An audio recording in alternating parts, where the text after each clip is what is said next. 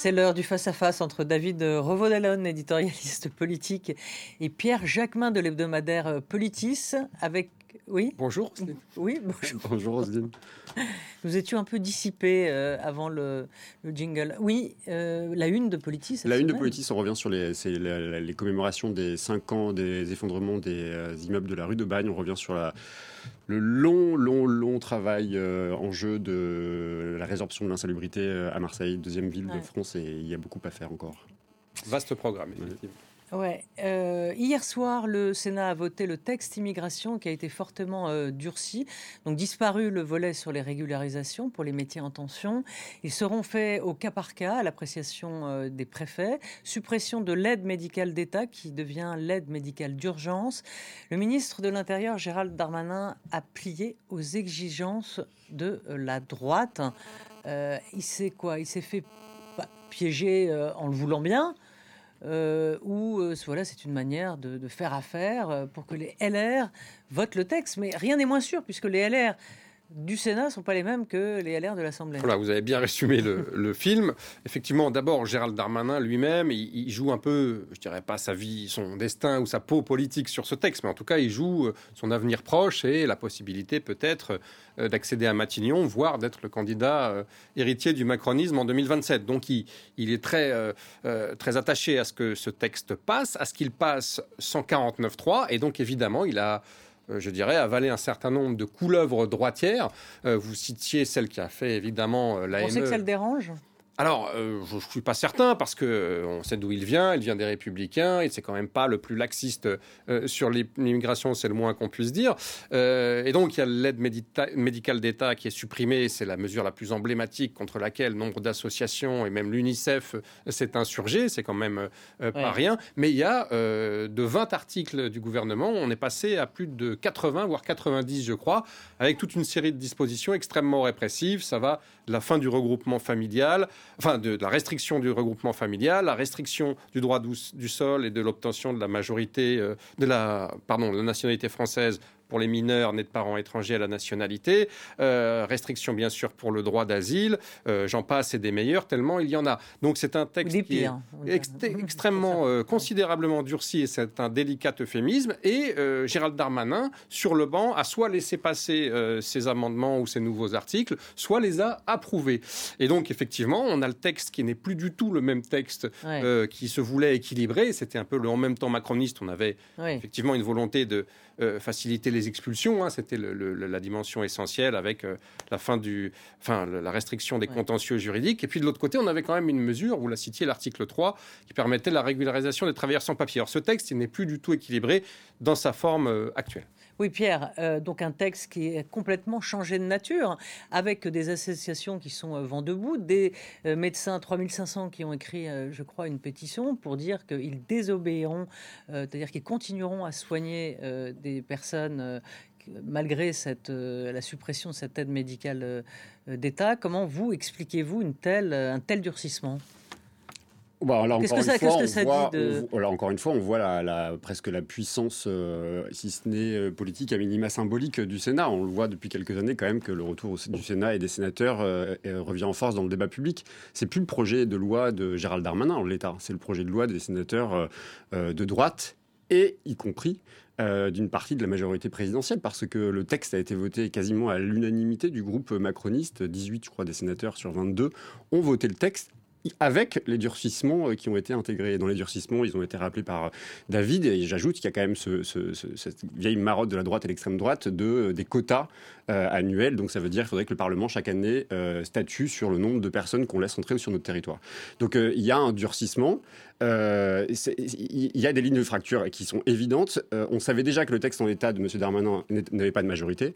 On ne sait toujours pas aujourd'hui, y compris dans les formes dans lesquelles ce texte a été adopté au Sénat, au Sénat s'il peut trouver une majorité ou pas.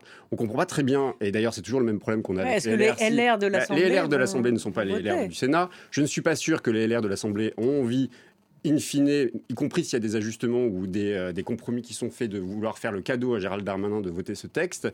À gauche, pareil, on espère dans la majorité quand même d'obtenir à minima une abstention, mais elle n'est pas garantie. Donc David disait que Darmanin joue gros, mais c'est vrai qu'il joue gros parce que c'est quand même sa crédibilité qui est en jeu. Il a dit qu'il pouvait obtenir des majorités. On sait qu'ils ont eu beaucoup recours au 49-3. Là, ça fait quand même un des nouveaux textes les plus structurants, les plus hmm. polémiques, euh, qui, qui, revient sur le débat public. Et ils n'arrivent toujours pas à trouver de majorité. Donc, on va voir ce que ça va donner à l'Assemblée nationale.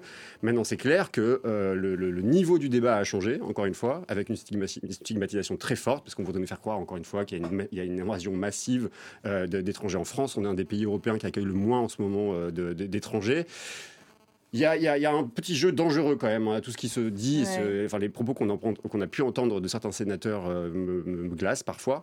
Euh, on va voir si le débat est à la hauteur à l'Assemblée nationale, j'en suis moins. Alors justement, à l'Assemblée nationale, qu'est-ce qu'il risque de, se passer? Est-ce que l'aile gauche de la majorité peut se rebiffer? Il va y avoir forcément des amendements, bon, sans parler évidemment de la NUPES qui va être dressée euh, contre ce, texte.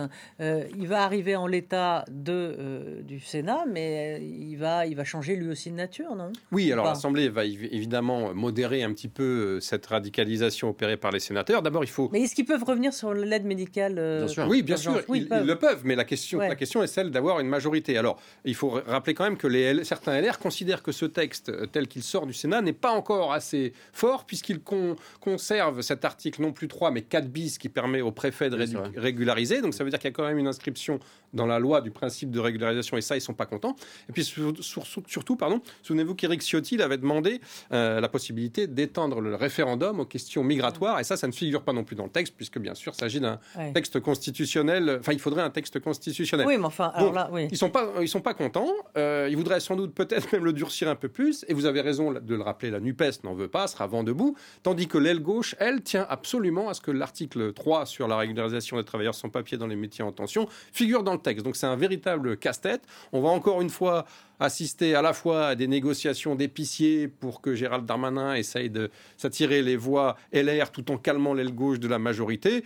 Mais à l'évidence, euh, ça va encore être un jeu de posture, d'accusation et dans un climat détestable. Il faut rappeler, on le disait, euh, qu'il reste quand même une cartouche au gouvernement, c'est le 49-3. Il n'y en a qu'un seul par session euh, possible euh, hors les textes budgétaires. Je crois qu'à l'évidence, il sera euh, pas possible à Gérald Darmanin, même s'il souhaite l'éviter, de ne pas l'utiliser. Je crois qu'Elisabeth Borne, la Première ministre, est d'ailleurs sur cette ligne et assez réaliste. Il va falloir faire passer ce texte euh, dans les formes dans lesquelles oui, parce qu'il y, a hein. une indigestion de la, oui. Euh, de la, de, du 49.3. 17 en 18 bah mois, Roselyne. Et il y a parfois des voix heureuses qui, se, qui, se, qui se, font connaître, notamment sur, euh, sur les bancs de la majorité. Mais je, pense aussi, de, quand je dis les bancs de la majorité, c'est pas que les macronistes, c'est aussi le modem qui est furax avec le texte qui arrive à l'Assemblée nationale, parce qu'il le trouve évidemment trop droitier. Mais j'entends aussi des voix dire que, a priori, y compris compris euh, chez les députés de, Renaissance, euh, on préférerait avoir un texte de loi passé par 49.3 qui soit équilibré plutôt qu'un texte de loi qui soit passé au forceps euh, du, du, du, Parlement avec un texte très, très dur et très, très peu compatible avec ce qui a été l'histoire de, notre, de, de, l'asile en France et des droits des, étrangers. Il faut rappeler que, le, en même temps qu'on critique souvent ici, et moi le premier, parce que je crois que c'est une posture politique qui finalement est assez peu opérante, pour le coup, sur ce texte, était assez bien vu. Je crois que d'ailleurs l'opinion soutenait à la fois les mesures un petit peu restrictives, mm. répressives, qui visaient à, permettre d'expulser les, gens qui sont expulsables, ce qu'on ne fait pas aujourd'hui, mais aussi à régulariser les gens dont on a besoin, les gens qui font les, euh, les boulots dont, personne ne veut ici. Et le problème, c'est que ce texte tel qu'il sort là, dans cette moulinette euh, des sénateurs, euh, n'est pas du tout, ne représente plus du tout cet équilibre qui était tout à fait soutenu par l'opinion. J'ajoute qu'il y a un très bon, il y a un très bon, une très bonne analyse qui est faite par le Monde d'hier, enfin daté d'aujourd'hui, sur, euh, sur les, la succession des textes sur la loi, sur l'asile et sur l'immigration depuis 45. 30, 30 depuis 80 et 117. 117 depuis 45. Et, on sait que les effets sont assez peu euh, à chaque fois. Euh, euh, cohérent, efficace. Et on nous dit toujours, et Gérald Darmanin l'a redit, euh, le panel législatif n'est pas suffisant pour pouvoir expulser suffisamment. Enfin, il dit, toujours, là, ça va être encore, ça va être beaucoup mieux. Vous verrez avec ma petite loi que les choses iront mieux. Je, ne le crois pas. je ne le crois pas. Et surtout, le, dispositif législatif, et il existe. Euh, j'entends, hier, il y avait une grève des agents de l'OFPRA. Vous savez, ce sont ces agents qui sont censés euh, analyser euh, dans, les, dans des temps records. Et ils seront encore plus records les temps parce qu'ils veulent raccourcir les délais d'études de, des demandeurs d'asile. Les agents sont en grève parce qu'il manque de moyens, il manque de personnel, il manque de clarification aussi des textes mmh. qui changent régulièrement. donc, voilà, le, le texte n'est quand même pas très favorable à à, ce que les choses changent vraiment. Justement, vous, vous disiez tout à l'heure, euh, David, que la, droite voulait un, texte sur euh, un, référendum sur euh, l'immigration. Mais alors, c'est quand même paradoxal parce que Emmanuel Macron réitère sa proposition de rencontre de Saint-Denis avec les mm. chefs des partis. Alors, tout le monde a dit non. sauf Gérard Larcher et Jordan Bardella qui se précipitent. Il reste quand même les écologistes et les communistes. Les écologistes et les, communistes ont dit oui Oui, LFI, le PS et LR. voilà, non. Mais alors, euh, les Républicains, euh, c'est pas logique. Alors, euh, qu'est-ce qui, lui arrive à Eric Ciotti bah, oui, oui. Eric Ciotti, rien n'est logique en ce moment. Bah, se contorsionne entre le Rassemblement national et, les macronistes et essaye d'exister. Alors, on vient de faire l'analyse du texte immigration, qui est un peu leur, leur moment de gloire, hein, le moment de gloire des sénateurs LR. Eric Ciotti explique ce matin dans le Figaro qu'il a répondu niette au président. Il ne viendrait pas pour une raison quand même assez fallacieuse, qui est que Macron n'est pas venu à la marche dimanche contre l'antisémitisme. Autant c'est une erreur politique, voire une faute. Tout le monde instrumentalise cette marche, en mais, fait. Mais, oui, mais je crois que ça n'a rien à voir avec le débat. Effectivement, Emmanuel Macron, alors on peut l'accuser de faire un coup politique, mais enfin, c'est de bonne guerre. Euh, il avait euh, proposé euh, au LR et à toutes les forces politiques de discuter de ce que veulent les LR, c'est-à-dire la possibilité de faire des référendums sur des questions sociétales, dont l'immigration. Et là, patatras, il, se, il se rétracte. Donc là, je crois que c'est un peu compliqué. Et surtout, grosse faute tactique, c'est-à-dire qu'il laisse Macron dans un face-à-face, vous le disiez, avec, Jordan Bardella et Lorenz, qui marque une étape de plus dans la disparition de... C'est toutes, toutes, les contradictions du moment. C'est-à-dire que vous avez les LR qui avaient demandé ce débat-là, ils l'obtiennent, ils y vont pas. les écologistes, ils demandent d'avoir un débat sur la question écolo, la transition énergétique. Ils l'ont pas, mais ils y vont quand même. Non, mais si vous voulez, c'est du perdant-perdant parce que que, les, que, la gauche se mette d'accord et ils y vont pas ensemble, et donc du coup, ça fait un coup politique. Là, on n'y comprend rien. Et en même temps, Emmanuel Macron, moi, je quantifie une proposition comme ça, là, je vois pas qu'on puisse la refuser. C'est-à-dire qu'on y va, on discute, on, discute de ce qu'on a et de ce qu'on a envie de mettre sur la table. On acte les désaccords. On, acte les désaccords. Tout le monde a perdu sa boussole. Mais, bah là, tout le monde perd C'est vrai qu'on assiste depuis le début de ce quinquennat à un chamboulement. Euh, c'est pas le grand remplacement, c'est le grand chamboulement. Alors, la grande confusion. Le, RN, le LFI, le PS, LR, c'est la grande confusion, euh, pour ne pas dire la grande vadrouille. La grande... C'est pas mal ça. Merci à vous. Merci, euh, merci, et on se retrouve demain pour Politique et nos invités. Merci.